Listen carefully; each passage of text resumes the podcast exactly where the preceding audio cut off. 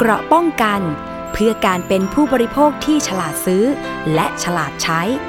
ในรายการ ภูมิคุ้มกัน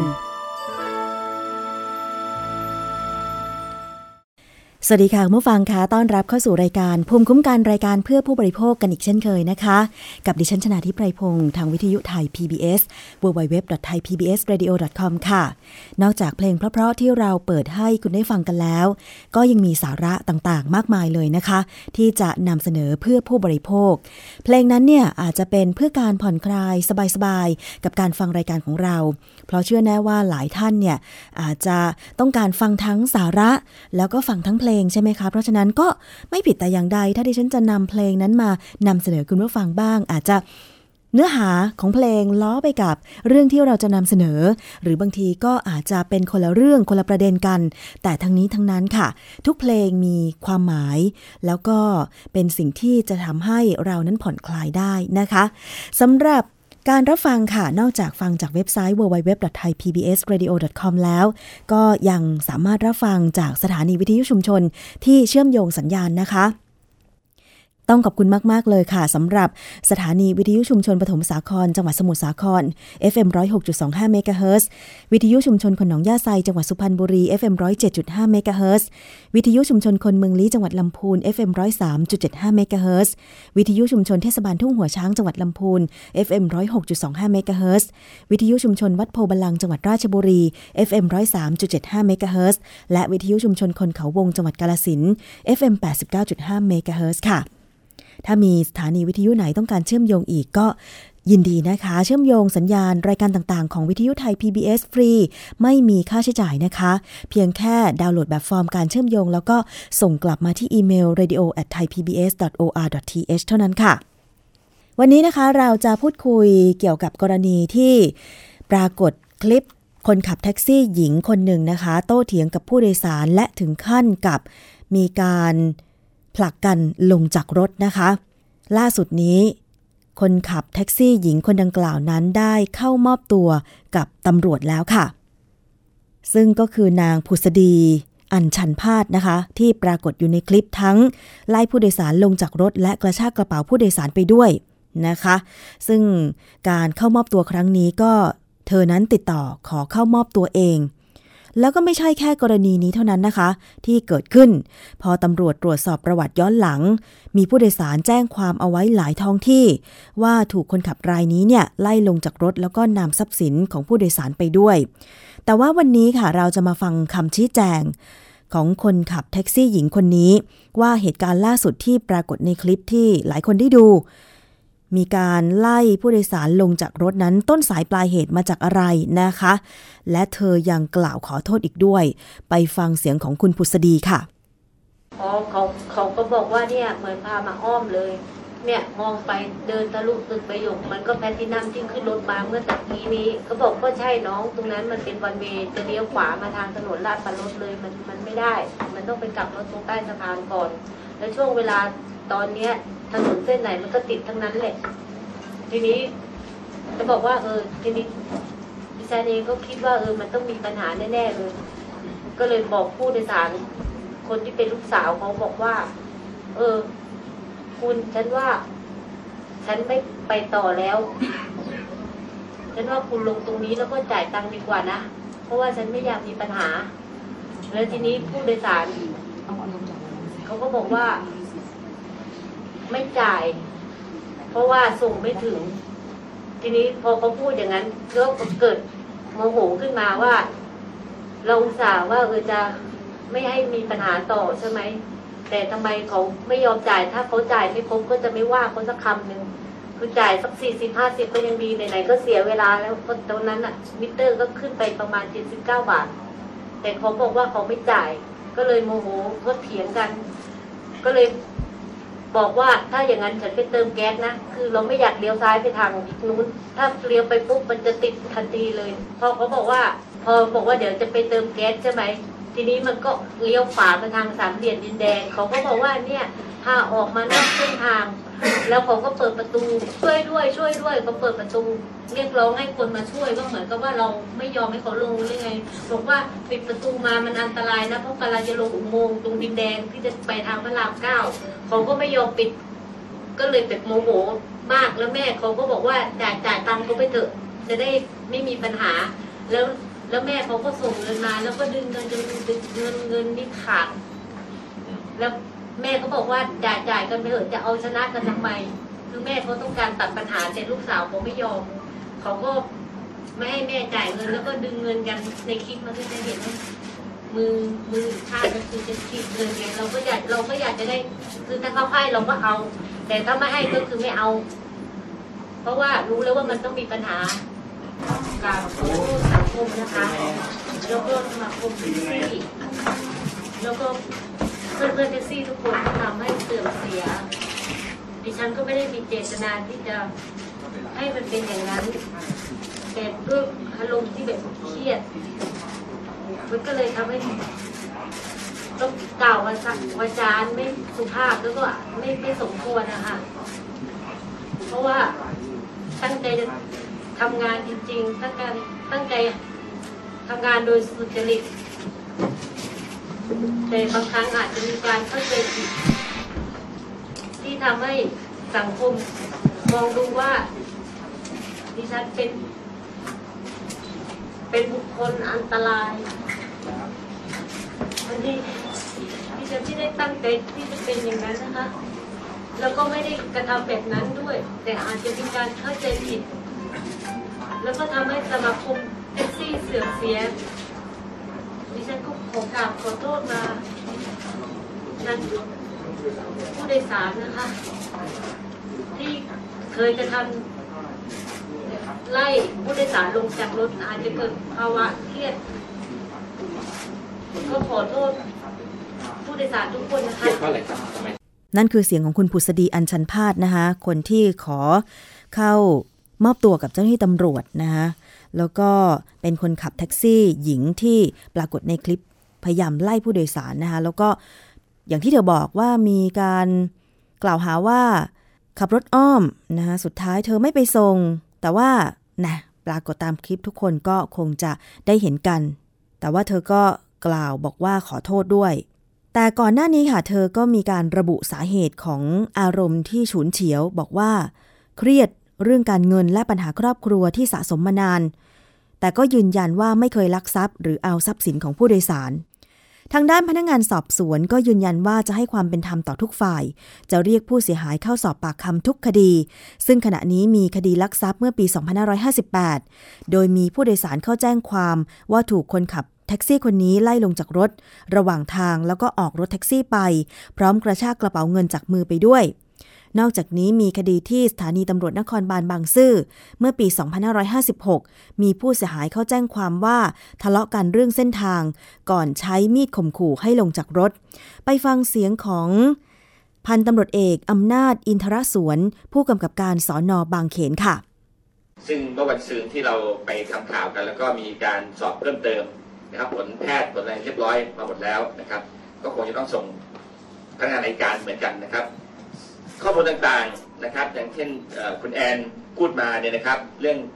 พฤติกรรมต่างๆเนี่ยนะครับ เราก็สอบไว้นะครับ ไม่ได้ละเว้น ไม่ได้ละทิ้ง ส่วนผู้กล่าวหา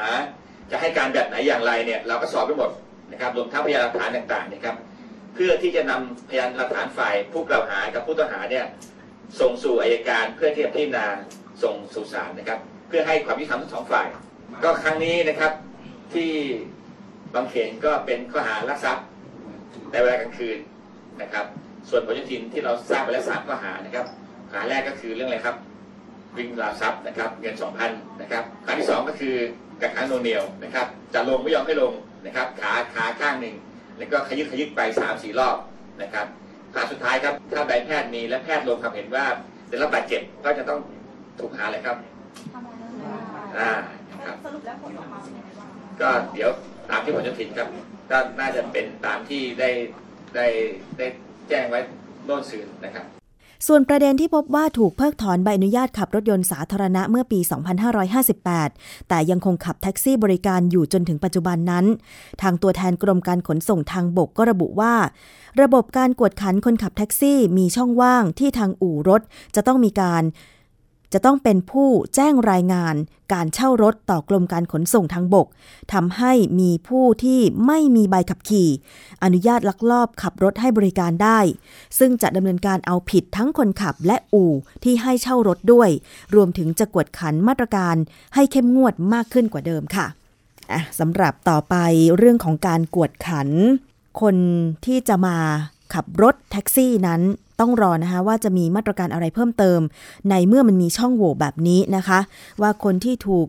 ยกเลิกใบอนุญาต ซึ่งจริงแล้วเนี่ยทางกรมการขนส่งทางบก มีการแจ้งไปยังอู่แท็กซี่ต่างๆ หรือไม่ว่า ได้ยกเลิกใบขับขี่ รถสาธารณะ แก่บุคคลใดบ้าง เพื่อให้เจ้าของอู่แท็กซี่ ที่จะให้เช่านั้นได้ระมัดระวังว่าไม่ควรปล่อยเช่าให้กับคนที่ถูกยกเลิกใบอนุญาตขับขี่นะคะ ซึ่งจริงแล้วเนี่ย มันต้องมีการประสานกันเนาะคุณผู้ฟัง ว่าถูกยกเลิกไปเป็นใครหน้าตาเป็นยังไงอะไรอย่างเงี้ยเพื่อจะได้แบบช่วยกันคัดกรองคนขับแท็กซี่ ที่จดทะเบียนถูกต้องกับกรมการขนส่งทางบก และอีกอย่างหนึ่งก็คือปัญหาเกี่ยวกับเรื่องของใบอนุญาตที่ติดกับตัวรถแท็กซี่นั้น บางทีใบหน้าของผู้ขับก็ไม่ตรงกับคนขับจริงในขณะนั้น เพราะว่าอาจจะมีการเช่าช่วงกันต่อ อันนี้ก็เป็นอีกหนึ่งเรื่องที่เป็นปัญหานะคะ ที่กรมการขนส่งทางบกควรจะให้ความสำคัญ เพราะว่าเมื่อเกิดกรณีทั้งอุบัติเหตุ หรือการประทุษร้ายต่อผู้โดยสารเนี่ยนะคะ ก็จะได้ตามตัวได้ถูก หรือแม้แต่บางครั้งแท็กซี่เอง คนขับแท็กซี่เองเนี่ยก็โดนประทุษร้ายต่อร่างกายและทรัพย์สินเหมือนกัน เพราะฉะนั้นเนี่ยการทำอะไรให้มันถูกต้องตรงกัน ทั้งบัตรประจำรถ หน้าตาของผู้ขับรถและในขณะที่ขับขี่รถนั้นเนี่ยควรจะต้องมีอออะไรที่ตรงกัน นะคะ อันนี้อยากจะฝากกรมการขนส่งทางบกไว้ด้วยค่ะ อีกเรื่องหนึ่งนะคะเมื่อฟังก็ยังไม่พ้นเรื่องของรถสาธารณะค่ะ ระยะหลังอุบัติเหตุรถตู้สาธารณะนั้นก็มีบ่อยขึ้นนะคะ ทั้งอุบัติเหตุเล็กน้อยแล้วก็ไปถึงขั้นร้ายแรง โดยบางครั้งนั้นมีผู้โดยสารเสียชีวิตหลายสิบรายนะคะ และกรณีของการทะเลาะเบาแว้งกันระหว่างคนขับรถตู้ และผู้โดยสารด้วย อธิบดีกรมการขนส่งทางบกค่ะ ระบุว่าจะประกาศกำหนดจำนวนที่นั่งในรถตู้โดยสารสาธารณะ ให้ไม่เกิน 13 ที่นั่ง ในราชกิจจานุเบกษา ให้ทันช่วงเทศกาลสงกรานต์ปี 2560 นี้ เพื่อความปลอดภัยของผู้โดยสารนะคะ ภายหลังจากการประชุมคณะกรรมการขนส่งทางบกกลาง นายสนิทพรมวงศ์อธิบดีกรมการขนส่งทางบกค่ะ ก็ได้ออกมาระบุว่า ได้แจ้งให้ที่ประชุมรับทราบ ประกาศคณะรักษาความสงบแห่งชาติ ฉบับที่ 15ทับ2560 เรื่องมาตรการเพิ่มความปลอดภัยในรถโดยสารสาธารณะ ซึ่งคาดว่าจะสามารถออกประกาศในราชกิจจานุเบกษาในช่วงก่อนสงกรานนี้นะคะ สาระสำคัญของประกาศฉบับนี้ก็คือจะมีการกำหนดที่นั่งในรถตู้ไม่เกิน 13 ที่นั่ง โดยผู้ประกอบการค่ะจะต้องเปลี่ยนที่นั่งในตอนท้ายสุดของตัวรถทั้งชุด จากเดิม 4 ที่นั่งให้เป็น 3 ที่นั่ง เพื่อให้มีทางเดินตรงกลาง และจะต้องติดตั้งค้อนทุบกระจกทั้งสองด้านของตัวรถ เพื่อผู้โดยสารสามารถที่จะออกจากตัวรถได้โดยสะดวก โดยใช้ประตูหลังเป็นทางออก ถ้าหากเกิดอุบัติเหตุนะคะ นอกจากนี้ในประกาศก็ยังมีการกำหนดเรื่องรถโดยสารสาธารณะ จะต้องมีสมุดประจำรถ และสมุดประจำตัวผู้ขับรถ การกำหนดอัตราการประกันภัย และการบังคับ การคาดเข็มขัดนิรภัยด้วยขณะที่กระทรวงคมนาคมนะคะ เริ่มมาตรการป้องกันอุบัติเหตุและอำนวยความสะดวก ช่วงการเดินทาง เทศกาลสงกรานต์ จนถึงวันที่ 18 เมษายน 2560 ค่ะ พร้อมตั้งเป้าลดอุบัติเหตุลงจากช่วงเทศกาลปีที่แล้วร้อยละ 5 และอุบัติเหตุจากระบบขนส่งสาธารณะต้องเป็นศูนย์ โดยได้สั่งการให้หน่วยงานที่เกี่ยวข้อง เตรียมเพิ่มจำนวนรถโดยสาร รถตู้โดยสาร รถไฟ เที่ยวบินให้เพียงพอต่อการเดินทางของประชาชน ในช่วงระหว่าง 6 เมษายนจนถึง 18 เมษายนนี้นะคะ และยังได้กำหนดมาตรการตรวจสอบความพร้อมรถโดยสาร ความพร้อมพนักงานขับรถกำหนดจุดตรวจความพร้อมระหว่างเส้นทางสายหลักและสายรองทั่วประเทศ รวมถึงจัดหน่วยเคลื่อนที่ออกตรวจจับความเร็วรถโดยสารสาธารณะด้วยกล้องเลเซอร์ ในเส้นทางหลักเข้าและออกกรุงเทพ ควบคู่ไปกับการติดตามรถโดยสารสาธารณะทุกคัน ผ่านศูนย์บริหารจัดการเดินรถด้วยระบบ GPS ของกรมการขนส่งทางบก และศูนย์ GPS สำนักงงานขนส่งทั่วประเทศนะคะ ซึ่งประชาชนนั้นสามารถติดตาม ผ่านแอปพลิเคชัน DLT GPS ได้ตลอดช่วงเทศกาลค่ะ ไปดาวน์โหลดแอปพลิเคชัน DLT GPS ได้นะคะคุณผู้ฟัง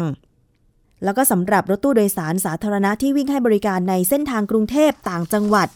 ที่ได้ขึ้นทะเบียนและติดตั้งระบบ GPS มีจำนวนทั้งสิ้น 4,863 คัน หรือคิดเป็น 92%แล้วค่ะ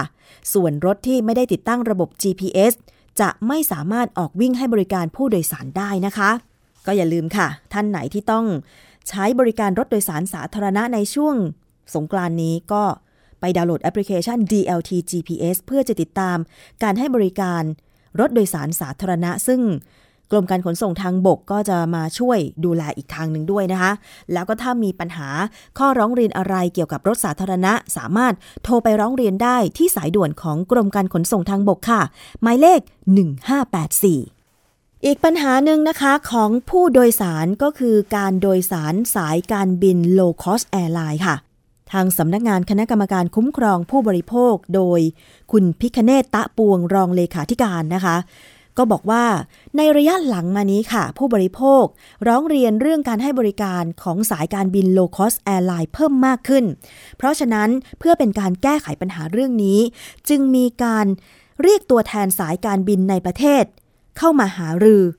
คุณพิคเนตตาปวงรองเลขาธิการสคบบอกว่าในช่วงหลัง 2-3 ปีที่ผ่านมาเนี่ยมีผู้บริโภคร้องเรียนเกี่ยวกับการบริการของสายการบินกว่า 600 เรื่องค่ะ โดยเฉพาะสายการบินต้นทุนต่ำหรือ low cost air หรือ low cost airline ที่มีการเติบโตสูง และมีผู้ใช้บริการจำนวนมากนะคะ แล้วก็ยังพบการเอาเปรียบผู้บริโภค ทั้งกรณีความล่าช้าของสายการบิน หรือการยกเลิกเที่ยวบิน โดยไม่แจ้งให้ผู้โดยสารทราบ หรือแม้แต่แจ้งในเวลากระชั้นชิดทำให้ผู้โดยสารเสียหาย และปัญหาความปลอดภัยของชีวิตและทรัพย์สิน จากเหตุการณ์ร้องเรียนกระเป๋าทรัพย์สินสูญหายระหว่างเดินทาง รวมถึงความบกพร่องของเครื่องบินในการให้บริการเรื่องความปลอดภัยค่ะ ที่มีการร้องเรียนเพิ่มมากขึ้นก็เพราะว่าในระยะหลังมานี้ สายการบิน low cost airline มีการเพิ่มเที่ยวบินมากขึ้น และเป็นที่นิยม ของผู้บริโภคที่ไปเลือกใช้บริการสายการบิน low cost airline ค่ะ จากสถิติพบว่าปี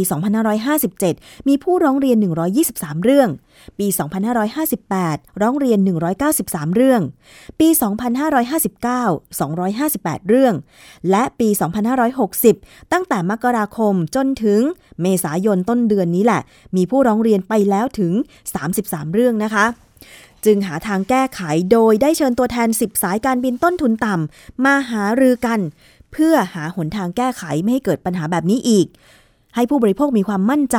และเป็นการเปิดโอกาสให้สายการบินได้ชี้แจงปัญหาที่เกิดขึ้นนะคะ ไปฟังเสียงของคุณพิคเนตตาปวง รองเลขาธิการสำนักงานคณะกรรมการคุ้มครองผู้บริโภค หรือสคบค่ะ ถึงรายละเอียดต่างๆ ที่ผู้บริโภคร้องเรียนเข้าไป แล้วก็แนวทางการหารือกับทางด้านตัวแทนสายการบิน low cost airline ในการที่จะแก้ไขปัญหาที่เกิดขึ้นครั้งนี้ค่ะ คือประเด็นหลักๆนะครับ เนื่องจากว่ามีเรื่องร้องเรียนเข้ามาเนี่ยถ้าเราดูจากสถิติย้อนหลังเนี่ยปรากฏว่าเรื่องสงสัยการบินมีเรื่องที่ร้องเรียนในระดับที่ว่าก็เรียกว่าเทรนมันสูงขึ้นนะจากร้อยก็ขึ้นมา 200 ขึ้นมา 300เนี่ยตามขึ้นมาเรื่อยๆ ซึ่งมันก็เป็นประเด็นซ้ำๆเรื่องร้องเรียนซ้ำๆ เราไปรีดในรายการเนี่ยมีประมาณ 6 ประเด็นนะหกหกเจ็ดประเด็น ประเด็นแรกที่ได้หารือกันก็คือเรื่องของการเลื่อนเวลาเดินทาง หรือยกเลิกเที่ยวบินนะครับ โดยไม่แจ้งให้ทราบล่วงหน้าอะไรประมาณนี้นะครับ หรือแจ้งแล้วมันกระชั้นชิดประเด็นพวกนี้ก็ทางสายการบินแล้วก็ทางผู้กำกับกฎเนี่ยแจ้งว่ามันมีประกาศอยู่ว่าสิทธิ ของสิทธิของผู้บริสารสายการบินเนี่ยในกรณีของภายในประเทศท่านจะได้รับสิทธิ์อะไร อย่างเช่น 2-3 ชั่วโมงเนี่ยท่านจะมีสิทธิ์อะไรบ้าง ยังไม่สามารถที่จะเปลี่ยนตั๋วเปลี่ยนอะไรได้ ซึ่งเราก็มองว่าถ้ามันสองชั่วโมง แล้วมันถ้าเกิดเหตุสุดวิสัยขึ้นมาจำเป็นต้องไปนะมีนัดหมายไว้สำคัญไว้แล้วเนี่ยจะทำอย่างไรนะทางสายการบินก็ ก็ไม่ได้ยึดถือกฎนะตัวนั้นตัวของประกาศของกระทรวงคมนาคม มากนักก็อารมณ์รวยให้นะครับ ก็มันจะมีการสามารถเปลี่ยนไฟได้หาไฟให้นะแต่ว่าบางทีมันก็ไม่สามารถหาได้ครบถ้วนนะครับ ก็คือผู้โดยสารทั้งหมด หรือไม่ก็คืนเงินอะไรเงี้ยนะครับ แต่อาจจะไม่เต็มจำนวนหักบางส่วนอะไรเงี้ยถ้ากรณีของอา ไม่ใช่ความผิดของสายการบินเนี่ยนะครับ เป็นเป็นประเด็นหลักๆ ก็เลื่อนเนี่ยมันมีสองสาเหตุ สาเหตุแรกก็คือสาเหตุาทางความปลอดภัยอันนี้นะครับ แล้วก็สาเหตุทางด้านเทคนิคทางทางด้านเทคนิคเนี่ยก็จะเป็นเรื่องเทคนิคในทางปฏิบัติ อย่างเช่นว่าหลุมจอดไม่ว่างหรืออะไรเงี้ยมันจะเป็นเรื่องทางเทคนิคในด้านข้อมูล ซึ่งเรื่องร้องเรียนที่มาสคบเนี่ยเป็นเรื่องของการให้ข้อมูลของผู้บริโภคผมยกตัวอย่างเช่นว่าผู้บริโภคไม่ได้รับข้อมูลที่ชัดเจนว่า จริง ๆ แล้วไอ้ที่มันไปไม่ได้เนี่ยมันเพราะอะไรมันความปลอดภัยเรื่องอะไรเนี่ยอันเนี้ยยังไม่สามารถตอบได้ทางเราก็ได้หารือกันว่า ทางสายการบินควรจะมีผู้ที่สามารถที่จะให้คำตอบนะซึ่งมีอำนาจการตัดสินใจ ที่สามารถที่จะตอบได้ว่าเหตุเที่ยวบินล่าช้าเกิดจากอะไร ซึ่งทางสายการบินก็รับไปนะทุกสายการบินรับไปว่า จะมีโพกพอยต์สำหรับเรื่องนี้นะกรณีที่ดีเลย์ล่าช้าอะไรพวกนี้นะครับนะสามารถผู้โดยสารสามารถที่จะสอบถามได้นะครับ แล้วก็จะประสานกับบริษัทการท่าอากาศยานไทยนะครับ เพราะว่าเขาก็มีศูนย์ร้องเรียนอยู่ในการท่านะอยู่ในสนามบิน นะครับ ผู้บริโภคก็สามารถที่จะไปสอบถามนะครับนะทางการท่าก็จะแจ้งเข้าไปยังผู้ก็พอยที่ว่าของสายการบินแต่ละสายนะผู้มีมันมีอำนาจตัดสินใจที่ให้ข้อมูลที่ชัดเจน อันนี้ก็จะลดประเด็นของของข้อร้องเรียนลงนะผู้บริโภคก็จะได้สบายใจขึ้นว่ามันมาจากสาเหตุอะไรนะครับ ประเด็นที่สองประเด็นที่สองเป็นเรื่องของจองตั๋วผ่านระบบอินเทอร์เน็ต นะปรากฏว่าไอ้ระบบเนี่ยมันมี error มีข้อมูลคือจองและชำระและกำลังหมุนอยู่เนี่ย มันก็เด้งอะไรเงี้ยอ่าเราก็จองใหม่แล้วเราก็ลงใหม่ลงใหม่ก็เด้งอีกเราก็คิดว่าผู้บริโภคก็คิดว่าคงไม่ได้แล้วล่ะอืมก็ปรากฏว่าสักพักหนึ่งก็มีเมสเซจมาว่าอ้าวท่านรับเงินแล้วท่านหักบัตรเครดิตไปแล้วนะจองตั๋วแล้ว แล้วมันซ้ำกันมันซ้ำซ้อนกัน ทาง สายการบินก็บอกว่าจะไปตรวจสอบระบบนะครับ ถ้ามันเป็นกรณีที่ผู้บริโภคเนี่ยมี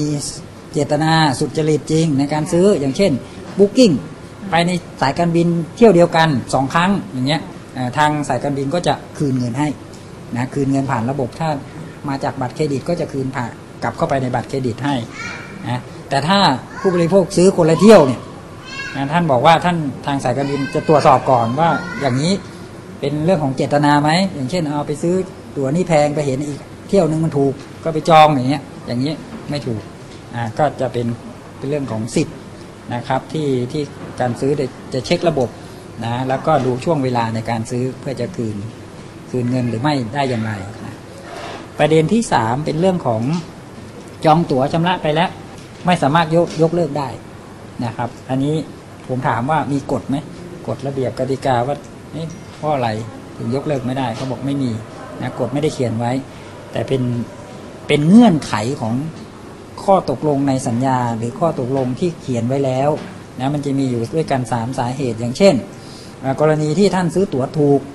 นะตั๋วนั้นเขียนไว้แล้วว่า ยกเลิกไม่ได้ เปลี่ยนแปลงไม่ได้เห็นไหมครับถ้าหรือกรณีซื้อตั๋วที่บวกว่าเปลี่ยนได้แต่ต้องจ่ายตังค์ห้าร้อยพันนะ หรือกรณีที่ซื้อตั๋วแบบโอพรีเมียมเลยนะเลื่อนไปได้กี่กี่ครั้งกี่เดือนกี่ปีเนี่ย อันเนี้ยก็เป็นหน้าที่ของผู้บริโภคเขาบอกเป็นหน้าที่ของผู้บริโภคที่ต้องดูด้วยว่าจะซื้อแบบใดนะครับ อันนี้แต่ว่าก็พยายามที่จะคุยว่าแล้วนโยบายมันควรจะคืนได้ไหมอย่างไง อันนี้ยังไม่สามารถหาข้อสรุปได้นะในประเด็นนี้ แต่ว่าก็ทางสคบก็แนะนำผู้บริโภคต้องดูเงื่อนไขนะ ว่าเงื่อนไขของข้อตกลงเป็นอย่างไร แล้วก็ซื้อให้ให้เป็นไปตามเจตนาเราลมของเรา ประเด็นข้อหารืออันหนึ่งก็คือชำระชำระตั๋วผ่านบัตรเครดิตนะเมื่อซื้อเจ้าของบัตรอ๋อใช้บัตรคนอื่นไปซื้ออ่าแล้วพอจะไปขึ้นเนี่ย ปรากฏว่ามีข้อเท็จจริงประมาณว่าแอร์ไม่ให้ขึ้น ก็ถามว่ามันมีประเด็นอย่างนี้ไหมเขาบอก ถ้าเป็นกรณีใช้บัตรเครดิตของคนอื่นไปซื้อ สามารถขึ้นได้ไม่มีปัญหา แต่ที่มีเรื่องร้องเรียนเข้ามาว่าขึ้นไม่ได้เนี่ย เพราะว่าเจ้าของบัตรอาจจะอายัดบัตร หรือใช้บัตรคนอื่นไปซื้ออซึ่งไม่ถูกต้องขโมยบัตรของเขาไปซื้ออะไรอย่างนี้แล้วก็มีการแจ้งมาที่สายการบินแล้วอย่างเนี้ยก็ถูกระงับ นะต้องถูกระงับแล้วไม่ให้ขึ้นนะครับ ทางแล้วสายการบินก็จะคืนเงินให้กับเจ้าของบัตรไปในเรื่องความปลอดภัยมีการร้องเรียนอย่างเงี้ยเรื่องความปลอดภัย ด้านทรัพย์สินเดี๋ยวเดี๋ยวจะมีอีกนะ อย่างเช่นเรื่องราคาไม่เป็นธรรมเนาะราคาไม่เป็นธรรมเนี่ยเขาบอกว่าตอนนี้ค่าตั๋วเนี่ยตามกฎตามกติกาที่กำหนดก็คือ 13 บาท ไม่เกิน 13 บาทต่อกิโลเมตรค่ะนะอันนี้เป็นกติกาอยู่แล้ว แล้วก็ค่าธรรมเนียมค่าใช้จ่ายก็มีส่วนหนึ่ง นะที่สามารถคิดได้นะแต่ว่าค่าค่าตั๋วห้ามดูนะห้ามเกิน 13 บาทอยู่แล้ว อันนี้อันนี้ชัดเจนนะครับ กรณีที่มีการเอ่อกระเป๋าหายนะกระเป๋าหาย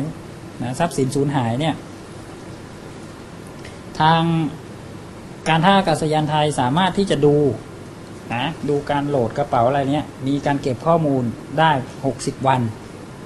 นะฮะว่าข้อมูลที่ท่านโหลดไปมันมีของมีอะไรไหมก็สามารถตรวจสอบเช็คได้นะครับว่าไอ้กตอนกระเป๋าเข้าเนี่ยมันมี แต่ตอนออกไม่มีเนี่ยอะไรเงี้ยนะครับ ก็สามารถตรวจสอบได้ แล้วก็มีเรื่องของการเยียวยาเนาะเยียวยากรณีกระเป๋าหายเนี่ยต่ำสุดอยู่ที่ห้าร้อยบาทสายการบินแต่ บางสายการบินให้ต่ำสุดคือห้าร้อยสูงสุดคือประมาณสองพันนะแล้วเขาจะไม่รับผิดชอบว่าเขาแจ้งแล้วค่ะว่าไม่ให้เอาของมีค่าโหลดเข้าไปนะครับ แต่อย่างไรก็ตามก็จะมีพระราชบัญญัติคนรับขนสัมภาระลงทะเบียน พศ 2558 ซึ่งออกมาใหม่นะมีกฎกติกาว่าไว้ว่าสามารถที่จะจำกัดนะฮะจำกัดเขาเรียกว่าจำกัดเรื่องของ ค่าใช้จ่ายอัตราสูงสุดไม่เกินเท่านี้นะครับ สมมุติว่าเขาให้ไว้ที่ 2,000 เราเห็นว่า 2,000 เป็นค่าเสียหายที่ไม่เพียงพอก็สามารถไปฟ้องศาลนะซึ่งก็จะกำหนดสิทธิ์ว่าตาสูงสุดได้ไม่เกินเท่าไหร่ และนอกจากนี้นะคะ คุณพิคเนตก็ยังบอกว่า หลังจากนี้สคบจะลงพื้นที่ตรวจสอบการเข้าถึงสิทธิผู้บริโภคด้านการโฆษณา ที่สนามบินดอนเมืองค่ะ พร้อมทั้งกำชับ ให้ท่าอากาศยานดอนเมือง การบินพลเรือนกำกับดูแลการประชาสัมพันธ์ของแต่ละสายการบินค่ะ เพราะว่าหลายเหตุการณ์ที่เกิดขึ้น สร้างความสับสนให้แก่ผู้บริโภค แม้จะเป็นกฎของการบินก็ตาม ซึ่งตรงนี้มันมีผู้ที่เกี่ยวข้องหลายส่วน ทั้งผู้ประกอบการสายการบินเอง ทั้งการท่าอากาศยาน แล้วก็หน่วยงานที่ดูแลอย่างสคบ เมื่อเกิดความผิดพลาดความเข้าใจคลาดเคลื่อนกันเนี่ยผู้ได้รับผลกระทบเต็มๆก็คือผู้บริโภคนะคะเพราะฉะนั้นค่ะ ถ้ามีเรื่องอะไรร้องเรียน เกี่ยวกับบริการสายการบินอะไรก็แล้วแต่เนี่ยนะคะ โทรไปได้ที่สคบนะคะ 1166 ค่ะ ช่วงนี้เราพักรายการกันครู่หนึ่งนะคะ แล้วก็เดี๋ยวช่วงหน้ายังมีนานาสาระมานำเสนอกันอีกค่ะ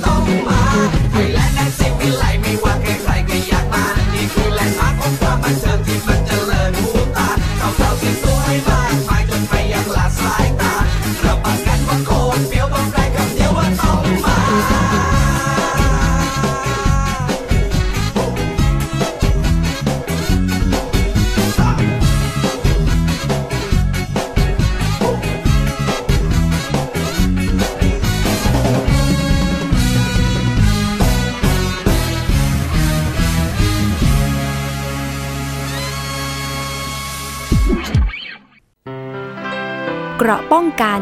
เพื่อการเป็นผู้บริโภคที่ฉลาดซื้อ และฉลาดใช้ ในรายการ ภูมิคุ้มกัน กับช่วงเวลาของรายการภูมิคุ้มกันรายการเพื่อผู้บริโภคกับดิฉันชนาทิพไพรพงศ์นะคะ ช่วงที่2นี้เราไปฟังกันเลยกับนานาสาระ ดูซิว่าวันนี้จะนำเสนอเรื่องอะไรกับคุณยศพรพยุงสุวรรณค่ะ นานา สาระ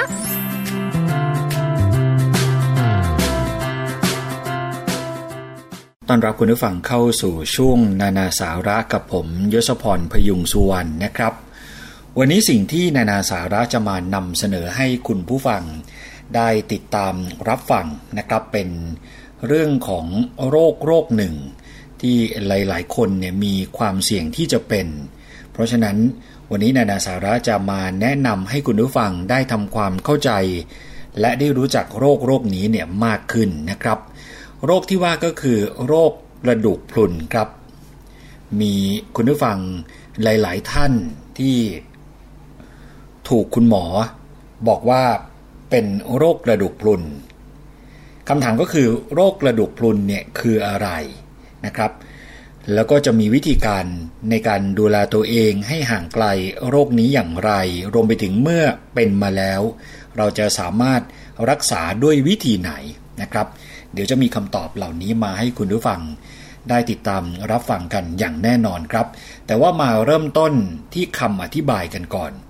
คือโรคกระดูกพรุนเนี่ยครับคุณผู้ฟังเกิดขึ้นได้เองตามวัย กระดูกของคนเราจะมีการขุด และสร้างใหม่อยู่ตลอดเวลา ในวัยเด็กจะมีการสร้างมากกว่าการขุดนะครับ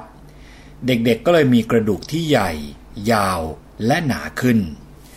สำหรับผู้ชายจะมีกระดูกหนาตัวมากที่สุดเมื่อตอนอายุ 25 ปีครับ ผู้หญิงเมื่ออายุ 20 ปี และจะคงอยู่เช่นนี้จนถึงอายุ 40 ปี หลังจากนี้กระดูกจะมีการขุดมากกว่าการสร้าง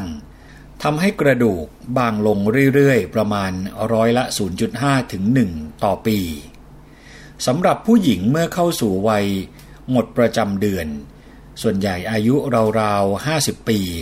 กระดูกจะบางลงเร็วมากเป็นร้อยละ 3.5 ต่อปีนะครับ และเป็นอย่างนี้ไปอีกประมาณ 5 ปี หลังจากนั้นกระดูกจะบางลงในอัตราเดิม สำหรับผู้ชายกระดูกจะบางลงในอัตราร้อยละ 0.5 ถึง 1 ต่อปี นับตั้งแต่อายุ 40 ปี ไปจนตลอดชีวิตนะครับ ผู้หญิงจึงมีกระดูกที่บางกว่าผู้ชายสูงวัย เมื่อหกล้มก็มักจะกระดูกหักได้ง่ายกว่า อาจจะเป็นกระดูกสันหลังหัก กระดูกต้นขาหัก หรือกระดูกข้อมือหัก ด้วยเหตุนี้แหละครับจึงอาจจะเรียก โรคกระดูกพรุน ได้อีกอย่างนะครับว่าโรคกระดูกผุ โรคกระดูกบาง โรคกระดูกโปร่งบาง หรือโรคกระดูกเปราะบาง โรคนี้เนี่ยครับเป็นเหมือนภัยเงียบๆ แรกๆ ไม่มีอาการที่ชัดเจน คุณผู้ฟังอาจจะรู้สึกเพียงแค่ปวดเมื่อย หรือรู้สึกไม่ค่อยสบายเนื้อสบายตัวเท่าไหร่ จนเมื่อกระดูกพรุนมากหรือว่าบางมาก ก็จะเริ่มปวดกระดูก โดยเฉพาะที่หลังและสะโพกนะครับ อาจจะมีการปวดข้อร่วมด้วย กระดูกสันหลังยุบตัวลง หลังโกง หลังค่อม และตัวเตี้ยลง นี่คืออาการของโรคกระดูกพรุนที่เราจะสามารถสังเกตได้ คราวนี้คำถามต่อมาครับก็คือว่า ตัวของเราเองเนี่ยกินยาเม็ดแคลเซียมวันละ 4 เม็ดกินนมวันละ 1 กล่อง กิน ปลากรอบทุกมื้ออาหาร เพราะว่ากลัวจะเป็นโรคกระดูกพรุน กินขนาดนี้เนี่ยกินมากไปหรือเปล่านะครับคำตอบจากเภสัชกรก็คือว่า แคลเซียมเนี่ยเป็นแร่ธาตุสำคัญในกระดูกนะครับในแต่ละวันเนี่ยร่างกายต้องได้รับแคลเซียมในปริมาณที่เพียงพอกระดูกจึงจะแข็งแกร่ง ผู้หญิงในวัยหมดประจำเดือนเนี่ยต้องการแคลเซียมประมาณวันละ 1,000 มิลลิกรัม ผู้ชายและผู้หญิงสูงวัยต้องการแคลเซียมวันละ 1,000 ถึง 1,200 มิลลิกรัมสำหรับแคลเซียมเนี่ยครับมีอยู่ในอาหารในปริมาณต่างๆกัน ชนิดที่เป็นยาเม็ดและยาแคปซูลก็มี เพราะฉะนั้นคุณผู้ฟังก็สามารถเลือกกินแคลเซียมในรูปแบบต่างๆ ได้ตามแต่สะดวก แต่ข้อสำคัญก็คือควรกินแต่พอดี การกินมากเกินกว่าที่ร่างกายต้องการ จะไม่มีประโยชน์ต่อกระดูก กลับกันทำให้ท้องผูกอีกต่างหากนะครับ คุณผู้ฟังจะทราบปริมาณแคลเซียมที่มีในนม อาหารกระป๋อง อาหารสำเร็จรูป และยาเนี่ยได้ด้วยการอ่านฉลาก ซึ่งจะช่วยในการวางแผนการกินเพื่อให้ร่างกายได้แคลเซียมแต่ละวันอย่างพอดีนะครับ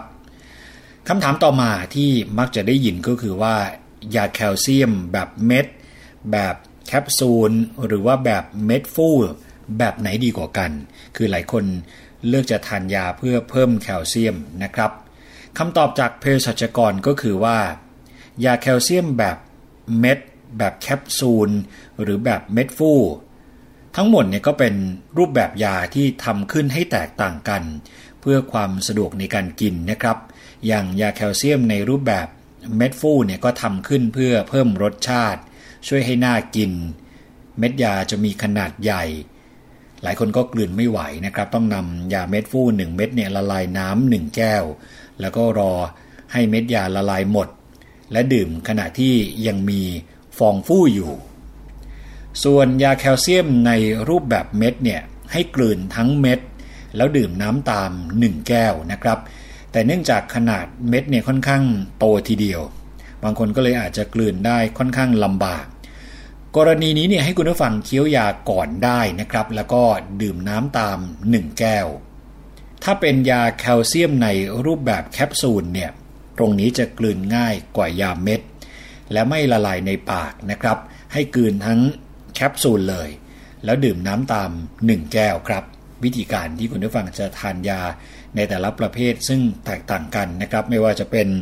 แบบเม็ด แบบแคปซูลหรือว่าแบบเม็ดฟู แต่ไม่ว่าจะเป็นยาแคลเซียมในรูปแบบใดก็ตามเนี่ยครับ เมื่อเลือกซื้อยาแคลเซียมคุณผู้ฟังต้องอย่าลืมอ่านฉลากก่อนซื้อด้วยนะครับว่า ผลิตภัณฑ์ยายี่ห้อนั้นเนี่ยประกอบด้วยแคลเซียมในรูปเกลืออะไร ปริมาณเท่าใด และให้แคลเซียมในปริมาณขนาดไหนครับ จากนั้นคุณผู้ฟังนำมาวางแผนว่าจะกินยากี่เม็ด เพื่อให้ได้ปริมาณแคลเซียมตามที่ต้องการนะครับ อย่างเช่น ยาแคลเซียม ยี่ห้อกระดูก อันนี้คือชื่อสมมุตินะครับ 1 เม็ดประกอบด้วยเกลือแคลเซียมคาร์บอเนต 1,000 มิลลิกรัม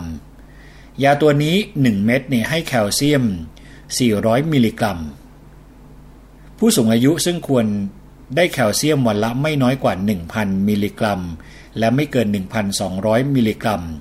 จะต้องกินยาแคลเซียมยี่ห้อกระดูกนี้ถึงวันละ 3 เม็ดนะครับ ถึงจะได้แคลเซียม 1,200 มิลลิกรัม ตามที่มีการกำหนดไว้คำถามต่อมาที่มักจะมีการถามก็คือว่ายาแคลเซียมที่มีวิตามินผสมอยู่ด้วยเนี่ยดีหรือไม่นะครับ เดี๋ยวนี้ยาแคลเซียมบางยี่ห้อเนี่ยก็มีวิตามินดีผสมอยู่ด้วย บางยี่ห้อเนี่ยมีวิตามินซีและบางยี่ห้อเนี่ยมีทั้งวิตามินดีและซีนะครับ วิตามินทั้งสองชนิดนี้ครับ ช่วยให้แคลเซียมถูกดูดซึมได้ดีจากทางเดินอาหาร ยิ่งไปกว่านั้นวิตามินดียังช่วยเก็บแคลเซียมไม่ให้ถูกขับออกที่ไต การเสริมวิตามินดีเนี่ยจำเป็นสำหรับคนที่กินอาหารได้น้อยและไม่ถูกแสงแดด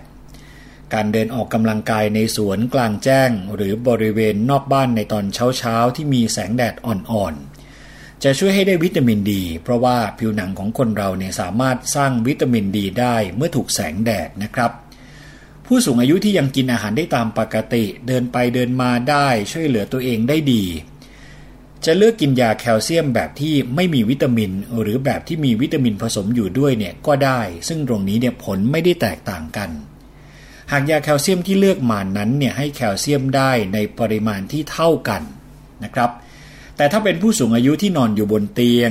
ช่วยเหลือตัวเองไม่ได้ เดินไม่ได้ กินอาหารได้น้อย หรือได้อาหารทางสายยาง ยาแคลเซียมแบบที่มีวิตามินผสมอยู่ด้วยเนี่ยจะดีกว่ายาแคลเซียม แบบที่ไม่มีวิตามินผสมนะครับ ก็ลองดูครับว่าคุณผู้ฟัง มีสุขภาพร่างกายแข็งแรงขนาดไหน อย่างที่แนะนำนะครับ ถ้ายังแข็งแรงยังพอเดินเหินได้ก็อาจจะไม่จำเป็นที่ยาแคลเซียมเนี่ยจะต้องผสมวิตามินเข้าไป แต่ว่าหลายคนไม่สามารถเดินออกมาในที่ที่มีแสงแดดได้หรือว่าทานอาหารได้น้อย เรื่องของวิตามินเสริมเข้าไปก็ไม่ได้เสียหายอะไรนะครับ ปิดท้ายกันที่คำถามที่ว่าการกินยาฮอร์โมน ทดแทน เพื่อป้องกันโรคกระดูกพรุนนานหลายปีเนี่ย จะเสี่ยงกับการเป็นมะเร็งหรือเปล่านะครับ คือฮอร์โมนเพศหญิงและฮอร์โมนเพศชายเนี่ยมีส่วนสำคัญในการสร้างเนื้อกระดูก แต่ฮอร์โมนเพศหญิงจะมีบทบาทเด่นชัดกว่าครับ ผู้ชายและผู้หญิงนับตั้งแต่อายุ 40 ปีขึ้นไป กระดูกจะบางลงแนตราร้อยละ 0.5 ถึง 1 ต่อปี แต่ผู้หญิงในวัยหมดประจำเดือน ซึ่งส่วนใหญ่เนี่ยจะหมดประจำเดือนเมื่ออายุ 50 ปีเนี่ยนะครับ กระดูกจะบางลง ด้วยอัตราเร็วมากในอัตราร้อยละ3ถึง5ต่อปีเป็นเวลา 5 ปีครับ หลังจากนั้นกระดูกจะบางลงในอัตราร้อยละ 0.5ถึง1ต่อปี ซึ่งเป็นอัตราเดียวกันเมื่อเข้าสู่อายุ 40 ปีสำหรับผู้ชายเนี่ยพบว่ากระดูกจะบางลงในอัตราร้อยละ 0.5ถึง1ต่อปี นับตั้งแต่เข้าสู่อายุ 40 ปีครับ ผู้หญิงในวัยที่หมดประจำเดือนเนี่ยมักจะมีอาการร้อนวูบวาบ หงุดหงิด คันที่ปากช่องคลอด และไม่มีประจำเดือนอีกต่อไป อาการเหล่านี้เนี่ยเป็นเพราะว่ามีระดับฮอร์โมนเพศหญิงลดต่ำลงอย่างมากตามธรรมชาตินะครับ คราวนี้เมื่อขาดฮอร์โมนเพศหญิงเนี่ยร่างกายก็ขาดสารที่จะช่วยสร้างเนื้อกระดูก ผู้หญิงก็เลยมักจะเป็นโรคกระดูกพรุนโดยที่ไม่รู้ตัวนะครับ การให้ฮอร์โมนเพศหญิงทดแทนในผู้หญิงวัยที่หมดประจำเดือน และผู้หญิงสูงวัยเนี่ยครับ จะช่วยพยุงเนื้อกระดูกได้ แล้วก็ลดโอกาสการเป็นโรคกระดูกพรุน แต่การให้ฮอร์โมนเพศหญิงทดแทนนี้เนี่ยนะครับจะต้องปรึกษาคุณหมอและเภสัชกรก่อน หากมีคุณแม่ลูกหรือว่าพี่น้อง เป็นมะเร็งเต้านมมะเร็งปากมดลูกเนี่ย ก็ไม่ควรใช้ครับเพราะว่ามีโอกาสเป็นมะเร็งได้มาก แต่ถ้าไม่มีใครในครอบครัวเป็นมะเร็งเนี่ยการใช้ฮอร์โมนทดแทน แล้วจะเสี่ยงกับการเป็นมะเร็งหรือไม่เนี่ยยังไม่อาจสรุปได้แน่ชัดนะครับ เพราะว่ามีข้อมูลทั้งสนับสนุนและคัดค้าน อย่างไรก็ตามครับผู้หญิงที่ต้องการใช้ฮอร์โมนทดแทน เพื่อป้องกันโรคกระดูกพรุนเนี่ยทุกคนจะต้องตรวจเต้านมด้วยตัวเองทุกเดือน นะครับ ไปให้คุณหมอเนี่ยตรวจเต้านม แล้วก็ตรวจภายในทุก 6 เดือน หรือทุก 1 ปี และไม่ควรใช้ฮอร์โมนทดแทนนานกว่า 5 ปีครับคุณผู้ฟัง เมื่อต้องกินยาฮอร์โมนทดแทนเนี่ยจะต้องรู้นะครับว่ากินเป็นรอบๆนั้น ก็คือว่าต้องกินต่อเนื่องทุกวันเป็นเวลา 21 วัน วันละ 1 เม็ดหยุด 10 วันแล้วจึงกินต่ออีก 21 วัน กินเช่นนี้เนี่ยไปเรื่อยๆ คือจำง่ายๆ ก็คือว่าการกินยาทุกวันที่1ถึง21ของเดือนเนี่ยก็พอครับ การกินยาแบบนี้เนี่ยจะช่วยลดปัญหาการหนาตัวของเยื่อบุโพรงมดลูก และลดโอกาสการเป็นมะเร็งเยื่อบุโพรงมดลูกได้ ควรกินยาก่อนนอนนะครับจะได้ไม่ลืม ไม่คลื่นไส้อาเจียน ไม่ปวดศีรษะ ซึ่งเป็นอาการข้างเคียงของยาฮอร์โมน บางคนเนี่ยเป็นมากบางคนเป็นน้อย และบางคนเนี่ยไม่เป็นนะครับ นี่ก็คือสิ่งที่เรามาแนะนำในวันนี้ครับให้คุณผู้ฟังได้ทราบถึงเรื่องของโรคกระดูกพรุน ซึ่งเป็นโรคที่หลาย ๆ คนเนี่ยหลีกเลี่ยงไม่ได้นะครับ ก็อาจจะต้องเจอในสักวันหนึ่ง แต่เพียงแค่ว่าเจอมากเจอน้อยหรือเราสามารถป้องกัน ตั้งแต่ตอนที่ยังเป็นหนุ่มเป็นสาว ก็จะดีที่สุดนะครับคุณผู้ฟัง นี่คือเรื่องราวในช่วงนานาสาระวันนี้ครับต้องขอบพระคุณ คุณผู้ฟังทุกท่านนะครับที่ติดตามรับฟัง เราจะกลับมาพบกันใหม่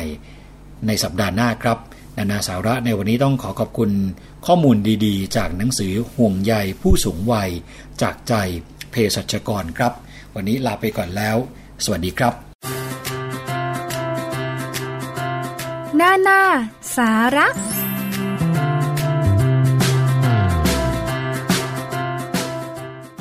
ขอบคุณมากสำหรับการติดตามรับฟังรายการภูมิคุ้มกันทางวิทยุไทย PBS www.thaipbsradio.com และสถานีวิทยุชุมชนที่เชื่อมโยงสัญญาณต้องขอบคุณมาก ๆ ด้วย หมดเวลาแล้วนะคะ ดิฉันชนะทิพย์คงจะต้องลากันไปก่อน สวัสดีค่ะ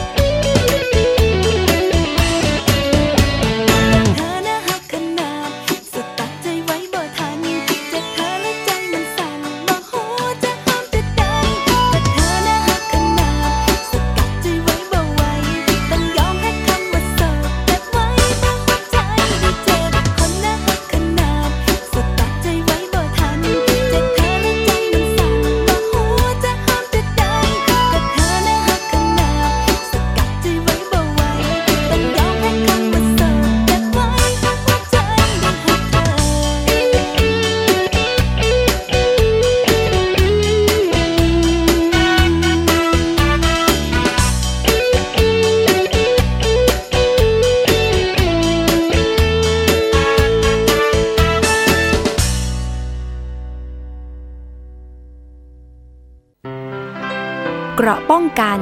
เพื่อการเป็นผู้บริโภคที่ฉลาดซื้อ และฉลาดใช้ ในรายการ ภูมิคุ้มกัน